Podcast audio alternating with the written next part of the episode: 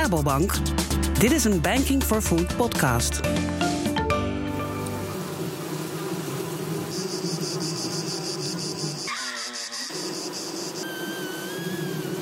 Stel je eens voor dat insecten onze wereld beter gaan maken, omdat we ze opeten. Of gebruiken voor een betere productie van onze dagelijkse behoefte aan eiwit. En dat we die insecten voeden met het afval dat we nu al produceren. Ik krijg ineens een heel circulair gevoel. Dag, ik ben Harm Edens. Wat goed dat je luistert naar deze podcast. Er komen steeds meer mensen op aarde en die moeten allemaal eten.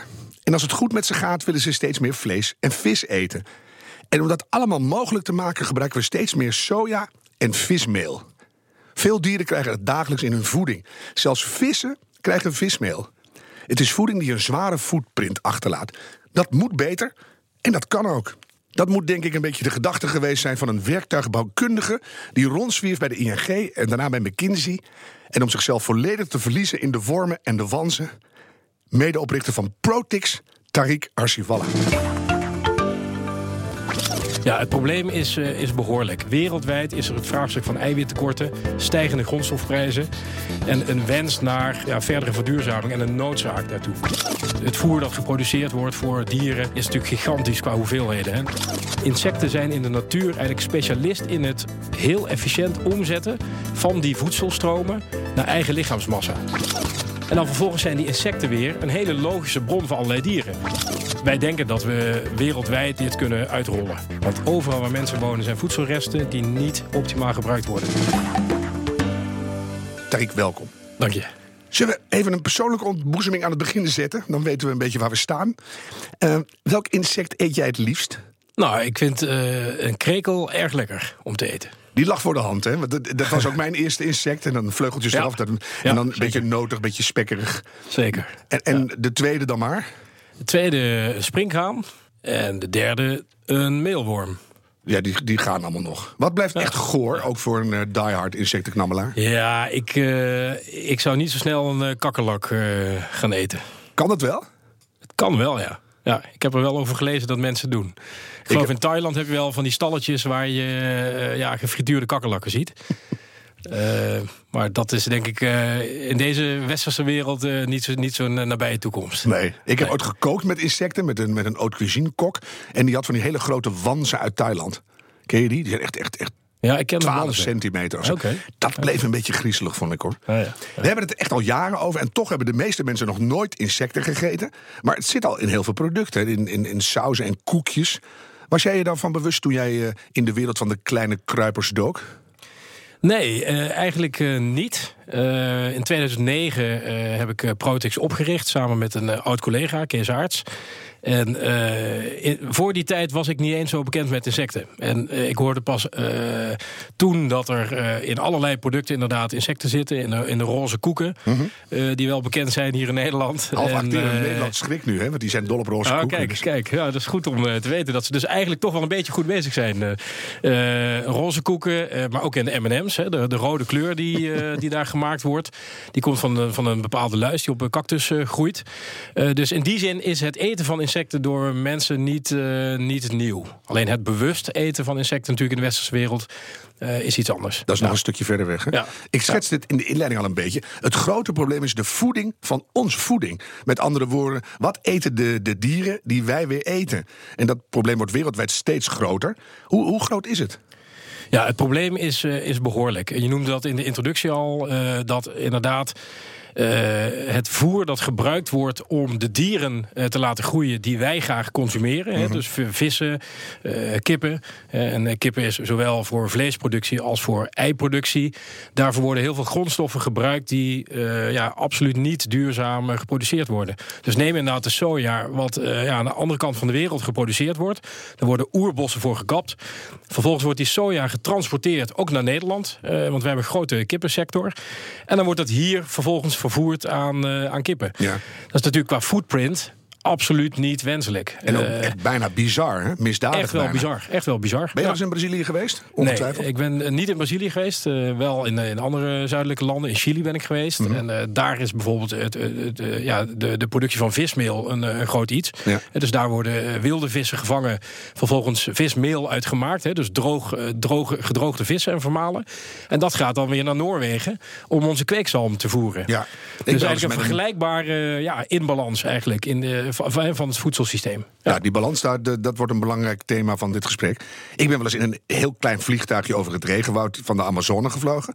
Nou, je schrikt echt hevig. En dat was al een aantal jaren geleden. Dat er, alsof de hand van God, om het zo maar te noemen, Ja. de hele eh, deklaag van de planeet heeft geschoven. Ja. Tranen in je ogen hoor. Ja. Daar praten we over, ontbossing. Ja, absoluut. Eh, daar praten we over. En eh, ja, het zijn gewoon enorme volumes. Hè. Dus, dus het voer dat geproduceerd wordt voor dieren is natuurlijk gigantisch qua hoeveelheden. Hè. Ook de wereldbevolking blijft stijgen. Dus, en, en, en, en ook met de welvaart die stijgt, ook in Azië, betekent dat er steeds meer vlees, vis en zuivel eh, geproduceerd wordt. En dus ja. Eiwitten eh, eh, beschikbaar maken om die dieren te voeren. Dat is het eh, hoofdthema waar wij mee bezig zijn. En wij denken dat die eiwitten voor een heel groot deel lokaal gewonnen kunnen worden met behulp van insecten. Ja. Eiwitten zijn voor, voor heel veel levende wezens op een manier toch echt nodig. Maar het is schaars en de productie ervan vergt heel veel natuurlijke hulpbronnen. Dat hebben we nu wel een beetje established, denk ik. Ja. Ehm, ik heb wel eens gehoord dat om de zaak in balans te houden... mag je geloof ik 30 gram dierlijk eiwit per dag. Dat is één plakje ham onder je uitsmijter. Dat is heel weinig. Eh, ja, ja ik, ik ken dat, dat exacte getal niet. Ehm, maar eh, ja, wat je wel ziet is dat om dieren te voeren, eh, om dieren te laten opgroeien, heb je heel veel eiwit nodig. Hè, dus, eh, dus om eh 30 gram vlees te produceren, heb je nog meer eiwit nodig eh, voor bepaalde diersoorten. Ja, om drie überhaupt ons of zo 30 gram bijna. vlees te krijgen. Ja, ja. Exact. Zou het niet veel makkelijker zijn om de hele discussie om te draaien... en te zeggen, weet je wat, leuk allemaal... maar we gaan mensen leren om minder vlees te eten. Dat is het makkelijkst. Ja, nou, dat is zeker wel een, eh, een hele relevante ontwikkeling die, die veel verder zou moeten gaan. Hè. Wil je die druk op het ecosysteem omlaag brengen? Dus enerzijds minder vlees eten, dat zal zeker goed zijn.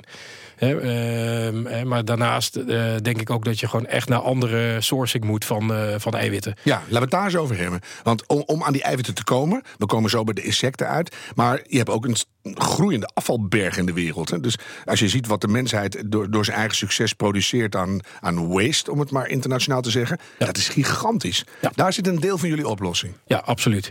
Ehm, ja, dus eigenlijk overal waar mensen wonen heb je gigantische hoeveelheden voedselafval, voedselreststromen. En dat is niet alleen bij de mensen thuis, maar dat begint eigenlijk al veel eerder. Dat begint al bij de landbouw waar geoogst wordt, waar eh, veel afvalt. Eh, maar vervolgens ook bij de productie van bepaalde producten op supermarktniveau en vervolgens bij de mensen thuis. Nou, dat afval wordt op dit moment eh, absoluut niet eh, ja, hoogwaardig gebruikt. Hè. Eh, eigenlijk de beste gebruik is, is, is veelal nog productie van gas. Hè, dus biogas. En dan, ja, dan kun je nog wat energie uit opwekken. En dan is het weg. Dan heb je dus al die waardevolle eiwitten en vetten en, en, en andere mineralen die je geproduceerd hebt. Met veel moeite hè, van het land. Ja, die eindigen dan eigenlijk in warmte. En, En, en compost natuurlijk. En een stuk compost. Ik heb het gevoel dat Nederland langzamerhand dieper in de aardbodem zakt door alle compost die we maken. Ja, nou ja, goed, eh, precies. En, en wat je dus eigenlijk wil, is dat je, eh, dat, je dat soort stromen, dat je de, de waardevolle componenten daaruit kan halen. Voordat het eh, verandert in eh, ja, iets heel laagwaardigs. En hoe doen we dat? Nou, in de natuur, eh, er zijn verschillende manieren, maar insecten zijn in de natuur eigenlijk specialist in het heel efficiënt omzetten van die voedselstromen naar eigen lichaamsmassa. Iedereen kent de beelden in, eh, in, in het bos waarin insecten dus rottende blaadjes en rottend fruit eh, kunnen eten. En dan, als je de juiste soorten hebt, kunnen die heel snel groeien. En wat ze dan eigenlijk doen is dat ze de waardevolle stofjes terugwinnen en die bouwen ze op in hun lichaam. En dan vervolgens zijn die insecten weer een hele logische bron voor allerlei dieren. En want als je kijkt naar kippen bijvoorbeeld, die eh, eten insecten in de natuur. Die gaan op zoek naar wormen, naar insecten. En, En ja, eten dat op en, En eten dat op. worden dan een grotere kip. exact. Dus dan voel je al dat, dat je op een manier een keten kan sluiten. Ja. Dat was denk ik bij jullie het idee toen jullie het bedrijf begonnen. Exact, exact. Het sluiten van de keten. En, eh, ja, en daar zijn we nu eh, behoorlijk ver in. Hè. Dus we hebben nu een, een eerste concept. eh, dus inderdaad met een kip. Dat voorbeeld wat we net gaven. Daar zijn we nu zo ver dat wij...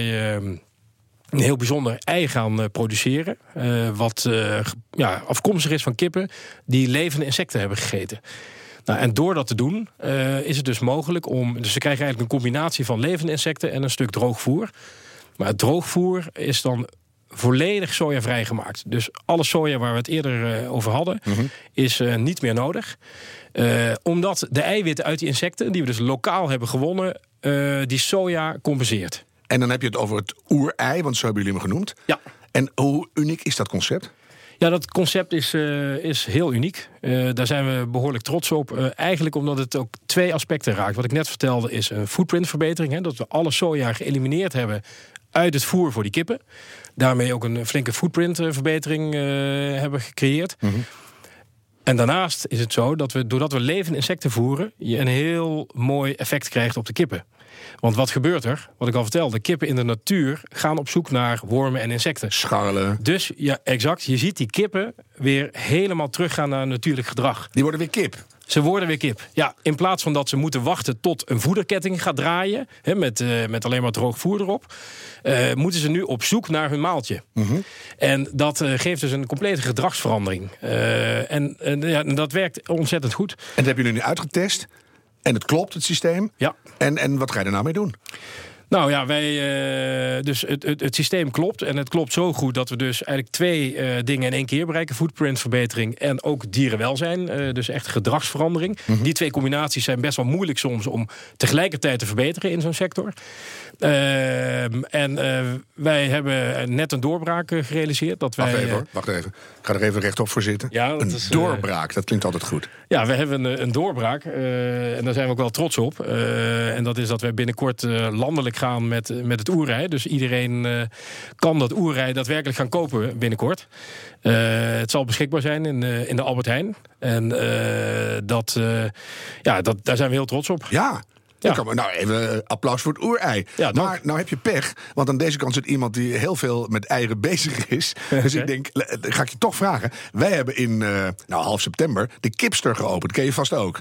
Eh, ja, Vergelijk dat even met elkaar. Want Kipster is ook schone lucht en de haantjes die gaan een goede kant op. En dat is een, een totaal kipconcept. Hoe, hoe lijken jullie daarop? Is dat hetzelfde? Of Nee, zijn die al ik- verder? Of, nee, ik denk dat het eh, ja, gewoon een ander concept is. Mhm. Eh, de Skipster heeft bepaalde aspecten. eh, wij Ook- hebben ook aspecten. die voedselketen eh, helemaal gesloten, et cetera, et cetera. Ja, daar zitten ook stukken in. En ook een stuk huisvesting, eh, wat, wat belangrijk is natuurlijk Mhm. voor de kippen. Eh, wat bij ons, eh, denk ik, eh, aanvullend maakt. eh, eh, en dus de Skipster vind ik een heel mooi concept ook. Eh, wat wij dus aanvullend nog maken, is, eh, is echt dat levende insecten voeren. Zou dat ook een aspect zijn? Ik zie alweer een mooie combinatie. Het kipster oerei. Dus dat, dat dat weer samen moet. Dat ze daar ook nog wat levende insecten bij gaan doen. En Ja, ik denk dat de ontwikkeling van concepten, die, die kunnen altijd doorgaan. Ja. Dus eh, je hebt stap voor stap doorbraken. En eh, ik denk dat wij nooit klaar zijn. Dus eh, Maar dan, Tarik, het is goed dat je het zelf noemt. Hè? We, we zijn hier stiekem via een podcastserie de, de hele wereldproblematiek aan het oplossen. Dat is nogal wat. En de, de kip is één ding, maar dan zie je al dat het eigenlijk allemaal anders moet. Kan je dit principe wat je nou met die scharrelende kippen doet, ook met andere dieren doen? Eh, ja, ja. En eh, neem eerst nog even de kip zelf. Mhm. Want eh, we hebben het net over een ei gehad. Eh, maar kippen worden ook geproduceerd voor vleesproductie. Ja. En daar kun je natuurlijk precies hetzelfde doen. Dus ook die impact op dierenwelzijn en op footprint kun je gewoon ook bij vleeskuikens wordt het dan genoemd. In Dus die haantjes hoeven we niet meer te vergassen. Dat is alweer fijn. Exact. Die kunnen En, we normaal Die kunnen dus ook op zo'n manier opgegroeid worden. Ehm, maar je hebt ook kalkoenen. Je hebt allerlei andere diersoorten, gevogelte. Je zit lekker in je seizoen, hè? Ja, ja, dat is, wel een ja, dat is een goeie. Normaal denk je ook, hoe, hoe kweken ze die beesten? Dat vind ik al niks. Maar dit is veel beter als je weet dat het goed zit. Ja. Ja. nou ja, ehm, eh, eh, dus dat is eigenlijk de, de, de gevogelte eh, sector. Maar we zijn ook heel actief in de, in de aquacultuur natuurlijk. Eh, we hadden net de voorbeelden van de vismeel. En eh, ja, wij zullen binnenkort ook eh, in de aquacultuur de eerste stappen maken. Dus dat, het, eh, dat wordt wel de term fish-in, fish-out ratio genoemd. Mhm. Hoeveel vis heb je, moet je nou eigenlijk erin stoppen om één vis eruit te krijgen? Dus dat is eigenlijk heel apart. Hè? Dat vergeten we vaak. En ik weet Ja. ook niet iedereen die luistert of ze dat allemaal weten. Maar zalm krijgt vismeel, maar ook bijvangst van vis. Ja. Dus al die kleine visjes uit de oceaan, die worden weer verpulverd tot vismeel. Ja. Dus je bent eigenlijk het ene gat met het andere aan het dichtstoppen. Ja, en dan zijn de verhoudingen soms ook nog wel best bizar. Dus zeker een zalm, hè, dat is een best wel kritische eh, carnivore vissoort. Daar heb je anderhalf tot twee kilo vis nodig om 1 kilogram zalm te produceren. En eh, nou ja, als je daar verandering in kan brengen, als je zo'n fish-in, fish-out ratio van 2 terug kan brengen naar 1 of naar 0, dan maakt het natuurlijk gigantisch uit. Ja. Ja. Nou, nou zijn jullie in 2009 begonnen met Profix. Ja. Dan, dan heb je dat soort vergezichten, denk ik. Dan begin je maar eens met een ei, want je moet eh, overzichtelijk beginnen. Hoe, hoe groot kan je dat eh, doortrekken in je hoofd? Want eh, dat, uiteindelijk moet die hele productie van dierlijk eiwit moet anders. Ja. Hoe, hoe ver kom je in je hoofd? Ja. Nou ja, wij denken dat we wereldwijd dit kunnen uitrollen. Want wereldwijd heb je voedselresten. Ja, overal waar mensen wonen zijn voedselresten die niet optimaal gebruikt worden. Wereldwijd is er het vraagstuk van eiwittekorten, stijgende grondstofprijzen en een wens naar eh, ja, ook eh, ja, verdere verduurzaming en een noodzaak daartoe. En merk je ook dat de hele wereld kijkt naar wat jullie aan het doen zijn? Want je bent niet de enige die insecten kweekt, toch? Eh, nee, dat klopt. Er zijn, er zijn meerdere initiatieven. Ik denk wel dat wij vrij ver zijn als bedrijf. Maar er zijn meerdere initiatieven. En ik denk dat het ook heel goed is. Want het zet echt deze nieuwe sector op de kaart.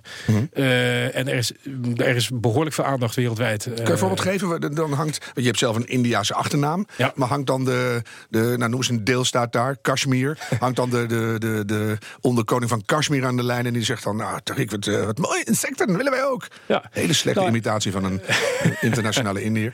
Ja. Ja. Nou, wat je ziet is, als wij op eh, beurzen staan, eh, eh, bij vakbeurzen, maar ook op conferenties, dat we benaderd worden echt door mensen van, van alle landen in de wereld.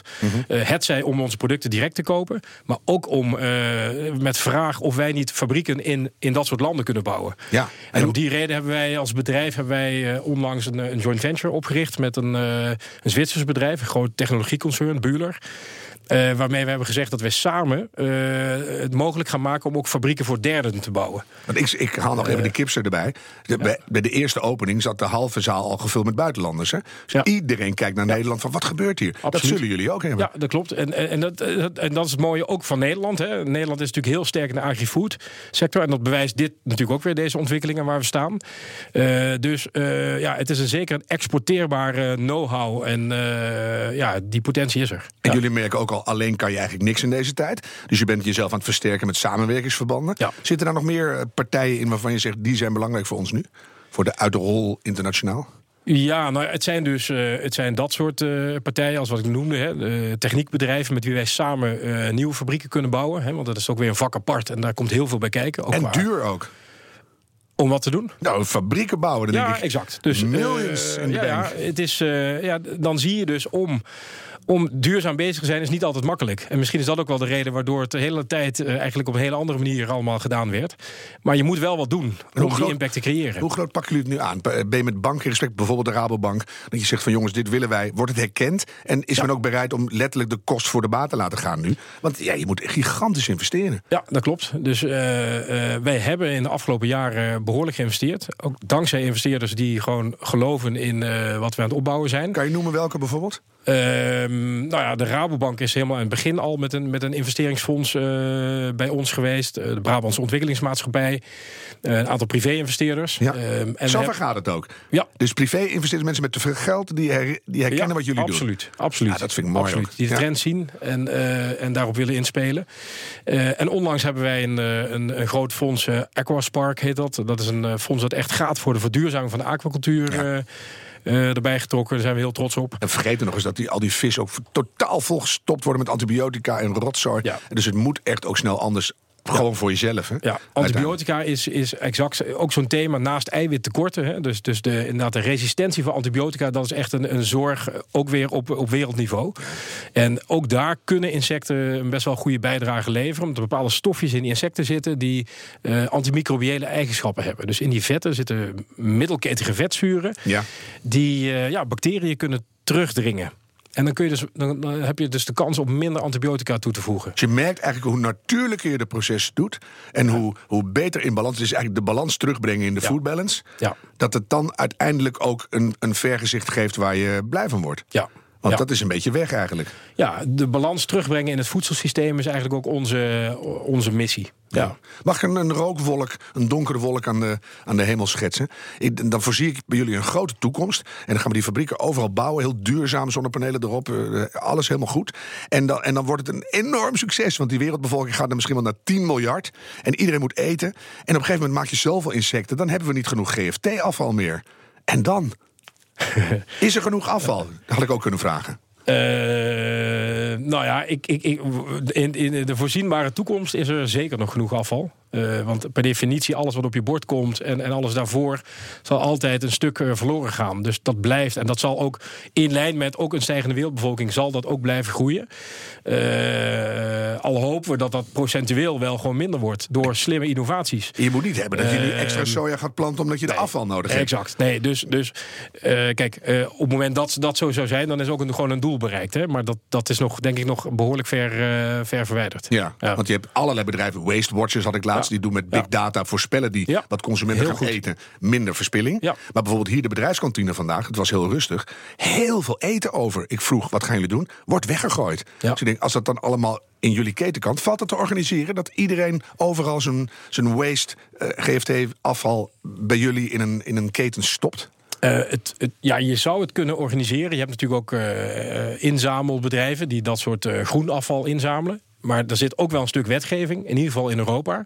Hè, dat, eh, want voedselveiligheid is natuurlijk essentieel. Omdat we de voedselketen ingaan, moeten wij ook zorgen dat het voer wat we aan de insecten geven ook veilig is. Ja. En dat moet dus trackable, traceable zijn. Ja, daar gaan we En, weer. eh, ja, nou ja, goed. Dat is voor individuele huishoudens is dat eh, nog moeilijker te garanderen. Maar ook daaraan kun je werken natuurlijk in de toekomst. Anders krijgen we fipronilkevers. dat willen we niet. Nee, nou ja, dat, dat fipronil dat is weer een heel ander thema. Maar inderdaad, eh, dat soort zaken, dat wil je natuurlijk niet. Dat. Wetgeving nodig. Ben je daar ook mee bezig? Want jullie zijn aan het uitbreiden. Ja. Dus daar hoort eigenlijk een, een lobbypoot richting Den Haag Absoluut. en Brussel hoort daarbij. Ja, ja, ik ben eh, heel regelmatig in Brussel. En we hebben onlangs ook eh, de eurocommissaris op bezoek gehad. eh, die eh, ja, ook bevestigde dat, dat zij de insectensector absoluut een heel gewenst iets zien. Hè? Want, Zeg dat dus- woord nog eens. Welk woord? Insectensector. Insectensector. Dat doe je goed. Dat is echt een, een tongbreker. Oké. Ja. Mooi woord zeg. ja, die zit er toch wel in, Ja, dat is echt goed. Eh, Maar een warm hart toedraagt. Eh, ja, want het, het, het, het haakt natuurlijk heel erg in op, eh, ja, op een aantal thema's waar de EU mee bezig is. Hè. Dat, en dat is niet alleen food waste reduceren, maar het gaat ook over eh, zelfstandig zijn qua sourcing. Dat je niet afhankelijk bent van eh, grondstoffen buiten Europa. Heb jij het gevoel dat dat sinds 2016, 17 sneller gaat? Ik heb het gevoel dat iedereen eindelijk nu begrijpt... die kant moeten we op. En dat het nu makkelijker wordt. Ja, ik zie dat. ehm, ik weet niet of het vanaf 2016 is, maar inderdaad wel iets van de laatste drie, vier jaar. Dat ik zie dat duurzaamheid eh, een belangrijker thema is. En ook dat er eh, ook voor betaald wordt. Ook door eindconsumenten. Ja. En dus ook onze klanten, die vaak, dat is meer B2B vaak. En dan uiteindelijk naar een eindconsument. Dat ik zie dat er ook waarde door de keten heen gecreëerd kan worden. Ja. Met meer duurzame eh, offers. Ja. Wat, wat worden de volgende stappen? Waar hangen jullie dromen? Nou ja, eh, eh, er zijn heel veel stappen. eh, er zijn heel veel stappen waar wij mee bezig zijn. Dat oerrij waar we het over noemden, dat begint nu eerst in, in alle XL-winkels van Albert Heijn. Vervolgens gaan we Terwijl ervan uit dat we dat. Hij toch heel klein is. Het kan ook wel in de, in de minder XL-winkels. ja, exact, dus dat is dan de volgende stap. Maar ja, dan heb je Nederland. Dat kan buiten Nederland. Dan hebben we het over vlees gehad. We hebben het over vis gehad. Eh, dus er valt nog zoveel impact te, te creëren. Kan je even in de toekomst kijken voor me? Ik denk wel eens, hoe komen we nou van die, van die aardappelvlees-groentenorm af? Dat we vlees gaan zien als een delicatesse. Dat al die boeren die nu staan eh, van, ja, maar onze productie, dat die alleen maar heel mooi vlees gaan maken. En Ja. dat je dat af en toe eet, omdat Ja. je denkt, nou doe ik iets bijzonders. En voor de rest eten we voornamelijk vegetarisch. Want bedoel, vegetarische worst en de erwtensoep, daar krijgt geen haar naar. Ja, ja, Goede uitdrukking in dit geval. ja. Dat merk je helemaal niet. Ja. Nee, ik denk dat een gedragsverandering, of in ieder geval eh, verandering in, in, in wat wij normaal vinden, dat dat misschien wel de belangrijkste manier is om, het, om, om, om versnelling in het voedselsysteem te brengen, hè, naar de goede kant toe. Wanneer zijn jullie klaar? Is, zijn er overal insectenfabrieken en wordt al het afval omgezet door eh, wanzen in hoogwaardige Ja, in ons geval zijn het geen wanzen, eh, het zijn, zijn andere soorten. Ik vind het mooiste maar, eh, uit te wans is ook wel een heel mooi insect hoor. Dus, Behalve ja, de wij zijn, natuurlijk. Ja, ik, ik denk gewoon dat dat wij wereldwijd eh, eh, fabrieken kunnen neerzetten. eh, om gewoon dat, om die, die, die stromen weer om te zetten naar iets waardevols. Je bent nu 42. Doe eens een, een gok over 15 jaar. Dan kan je het stokje overgeven, dan is het eh bijgelegd. nou, eh, 15 jaar is, is, is wel heel reëel om wereldwijd actief te zijn. Absoluut. en moet En ik ook. denk eigenlijk dat het misschien nog wel eerder kan. Oh, Gezien de tractie hè, en, en de interesse, eh, wordt eerder de, de kunst straks... hoe kan je zo maximaal snel groeien? Want de kansen liggen er. en, en die snelheid hebben we En dan vind nodig. ik 15 jaar eigenlijk eh, langzaam aanvoelen. 10 maken we ervan. Eh, maximaal 10. ja. Kijk, dat zijn goede uitspraken. Dat lost dingen op. Tariq, fijn dat je er was. Iedereen dank voor het luisteren. Als je meer wilt lezen over Profix of vliegen in je soep... of andere hoopvolle dingen voor een betere toekomst... want daar gaat het over, ga naar rabobank.com. Daar vind je ook de andere afleveringen in deze serie podcast... Banking for Food. En hopelijk inspireert het je om zelf actief mee te gaan doen. Daar heb je ze weer. Op naar een betere wereld? Stel je toch eens voor.